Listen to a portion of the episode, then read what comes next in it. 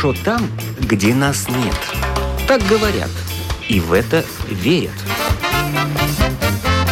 Мифы и рифы заграничной жизни в программе «Как вам там?».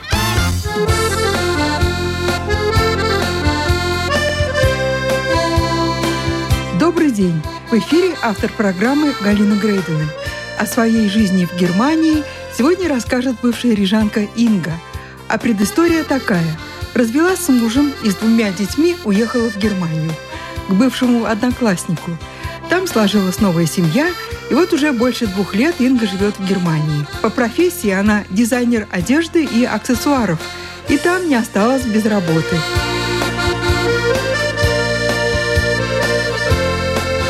Мы приехали сначала в Уперталь, это город недалеко от Дюссельдорф, Кёльн, Дортмунд, там, в том районе. А сейчас мы переехали в маленький уютный городочек, называется Швельм, недалеко совсем, буквально 12 километров от Вуперталя. Ну, это недалеко от Дюссельдорфа, да? Да-да-да, там километров 50. Он чем занимается? Он у меня дальнобойщик. О, да. В Германии тоже есть такие профессии. Есть.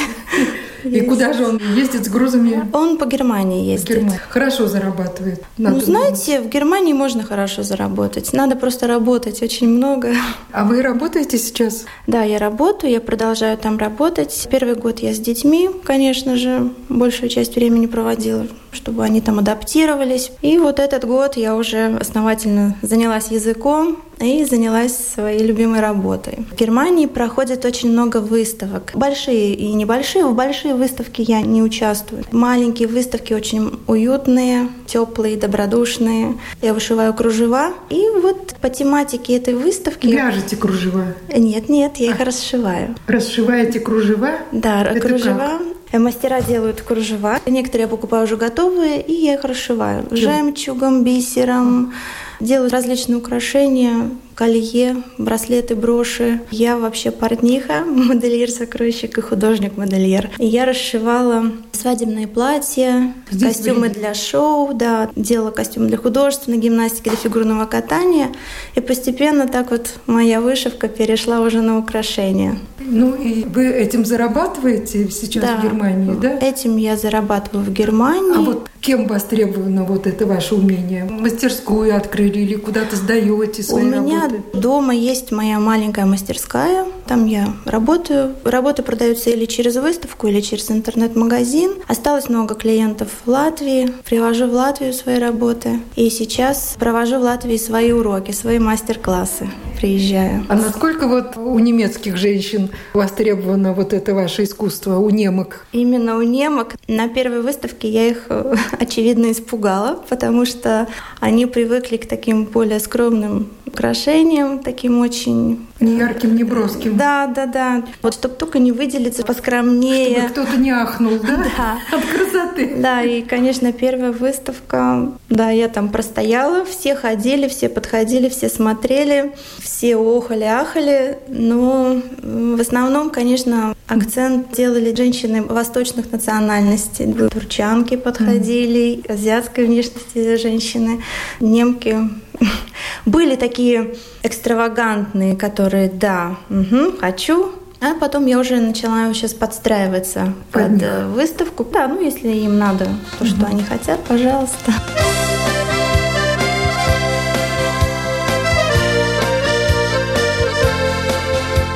Снимаем квартиру. Квартиру. Это принято в Германии. Очень много кто делает. Сколько комнат? Четыре комнаты. Четыре. Это много. И сколько в месяц платите? 1100-1200 евро получается полностью. На детей пособие получаете, да? Да, детское пособие получаю. Детское Сколько? пособие неплохое, около 370 евро. Это на двоих, но месяц? Да, в месяц. 370 в месяц. Ну да, там чуть-чуть меньше, да, где-то так. А на двоих? На двоих, но все сразу же снимается на медицинскую страховку, на продленку ребенку.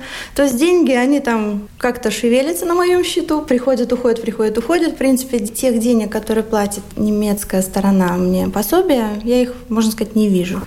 Ходят на медицинскую страховку на детей, да? Ну да, Опять мы должны же. обязательно платить угу, медицинскую страховку. страховку, да, поэтому все, что происходит на моем счету, быстро приходит и быстро уходит. И у вас тоже страховка, да? Я застрахована, и дети со мной автоматически.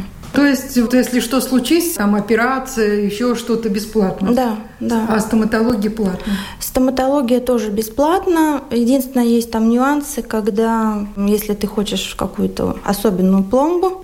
Или особенные зубы, да? Особенные зубы. Да, у них есть стандартные услуги, которые они все бесплатные. Единственное, там у них как-то распределяется на передние зубы, там все делается бесплатно. Дальше уже... Но надо посещать раз в полгода стоматолога. Он должен это видеть, чтобы mm-hmm. в дальнейшем потом, мало ли, он смотрит, ну да, ходил, ну получилось так, да. мы будем лечить. Если нет, а, не ходил, запустил, плати. То есть они требуют очень такого к себе внимания тоже. Аптека смотря какие лекарства. Детям бесплатно, взрослым, смотря какое заболевание. Аптеки очень дорогие, в основном лучше через интернет все заказывать. Намного быстрее, проще. Как у вас языком вы в школе какой учили? В школе немецкий. Ну, ну я все забыла.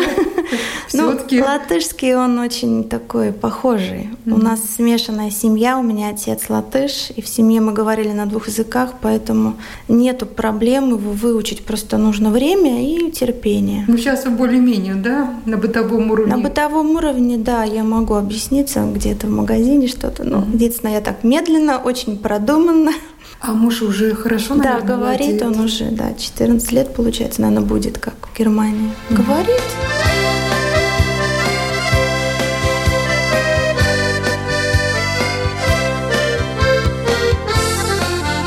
Что касается детей, одному Будем говорить про каждую. Вот 17, он тут еще школу не закончил. Он закончил 9 классов, и мы уехали. Как у него в Германии с учебой сложилось? Детей определили в классы для иммигрантов, и год они учили язык. Дети были разного возраста, то есть от 6 класса до 12. Сборная солянка. Вот туда, куда старший попал? Да, да. да. Что значит учили язык? А предметы какие-то? Были предметы, но акцент больше делался на язык. На то язык. есть была какая-то математика. Можно сказать, что год как бы в общеобразовательном плане потерян, да? Вот да, это. у нас даже два года потеряно. Два года. Теперь в общеобразовательной школе на два класса ниже, да? Получается? получается, да. Он уже третий раз пошел в десятый класс. Что с младшим? Младший пошел в начальную школу, пропустил он только один год, он интегрировался быстрее намного. Ну, сейчас вот дети уже как бы, наверное, интегрировались. Лучше вас даже знают язык, Да, лучше. Наверное, Теперь да? я куда-то мне надо, я беру старшего сына, уже говорю, пойдем со мной, хотя бы постоишь рядом. Да. Ну, он теперь меня адресирует. Мама, ты должна говорить сама, давай пробуй, давай. Дети не говорят, мам, зачем ты нас сюда привезла? В Латвии было лучше. Нет, они так не говорят. Но бывают у старшего, конечно, такие моменты, когда он тут у меня говорит, мам, я, наверное, поеду в Ригу. Ну, тогда мы садимся. Вообще? Совсем? Да, да, да mm-hmm. было такое. Очень тяжело, потому что он поменял три школы, постоянно новые люди. Почему поменял? Первый год у нас была школа для интегрирования. Второй год э, мы переехали в другой город, и его направили в школу, ну вот просто на «отвяжись», отправили в какую-то школу самую низшую. Он пришел, в ужасе были все, и мы, и он. Я говорю, подожди. А что значит самую низшую? Э, получается, с, там... С какими-то отсталыми... Нет, нет, не то, что с отсталыми. У них есть четыре уровня школ. Mm-hmm. Это школа для тех детей, которые не собираются получать ни высшее mm-hmm. образование, ничего. Они будут работать или продавцом, ну, что-то такое на низшей ступени. И вот он попадает в эту школу. Попадает да. из-за не очень прекрасного знания языка. Да, mm-hmm. да. То есть его mm-hmm. направляют. Но через месяц учительница сказала, так, ты тут не должен находиться. То есть там очень смотрят. Если ребенок, э, они видят, что ему там не место, а его не будут там держать. Mm-hmm. То есть буквально первый месяц он там походил, начали с ним заниматься социальные педагоги, которые помогают детям найти себя, да? адаптироваться. И сейчас он уже учится у меня в гимназии. Гимназия это самая хорошая школа. Да, после нее берут э, высшее учебное да, заведение. высшее учебное заведение. То есть это уже получается третья школа, другие дети. Очень легко оттуда вылететь. Если ты вылетел, это уже как такое черное пятно в твоей биографии. Какую он перспективу для себя видит? Хочет на переводчика пойти учиться. Mm-hmm. Тяжело, тяжелое обучение, очень в гимназии, в тех школах оно намного проще, ну проще относится к детям. Не хочешь учиться, не учись. Они там сидят, mm-hmm Сделал домашнее задание, не сделал. То есть как бы мне вообще это дико было, как мы учились в школе. Не сделал, два. Там не играет никакой роли. Не сделал, ну не сделал. Не пришел, ну и ладно. Ну, про младшего, наверное, еще рано говорить, хотя, наверное, он тоже уже завел друзей себе, да? Да. Единственное, что там нету, так как у нас во двор вышел, все дети гуляют во дворе, там вышел, никого нету.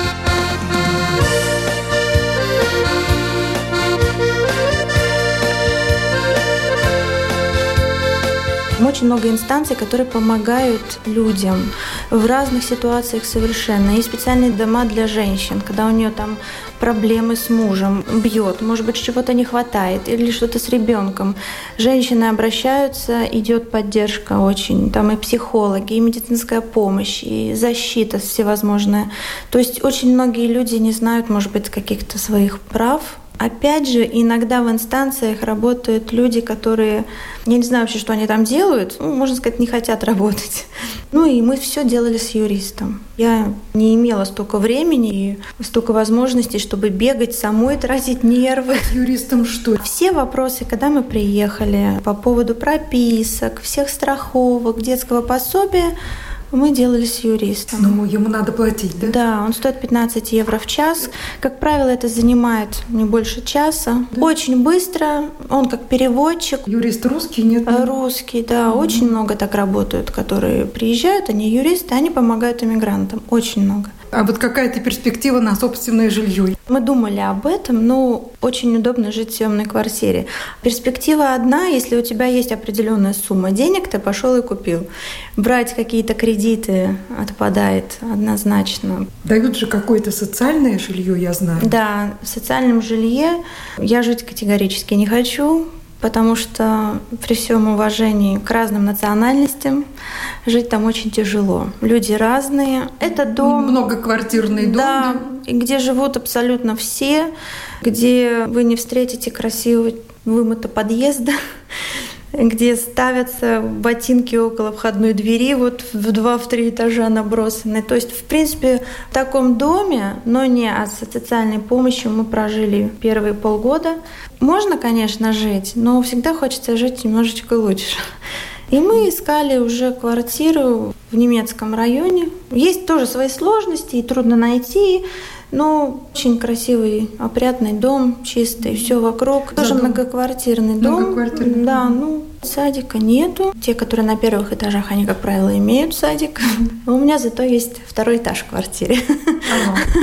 У меня двухэтажная квартира. Дети живут на втором этаже, у них, можно сказать, своя отдельная такая жилплощадь.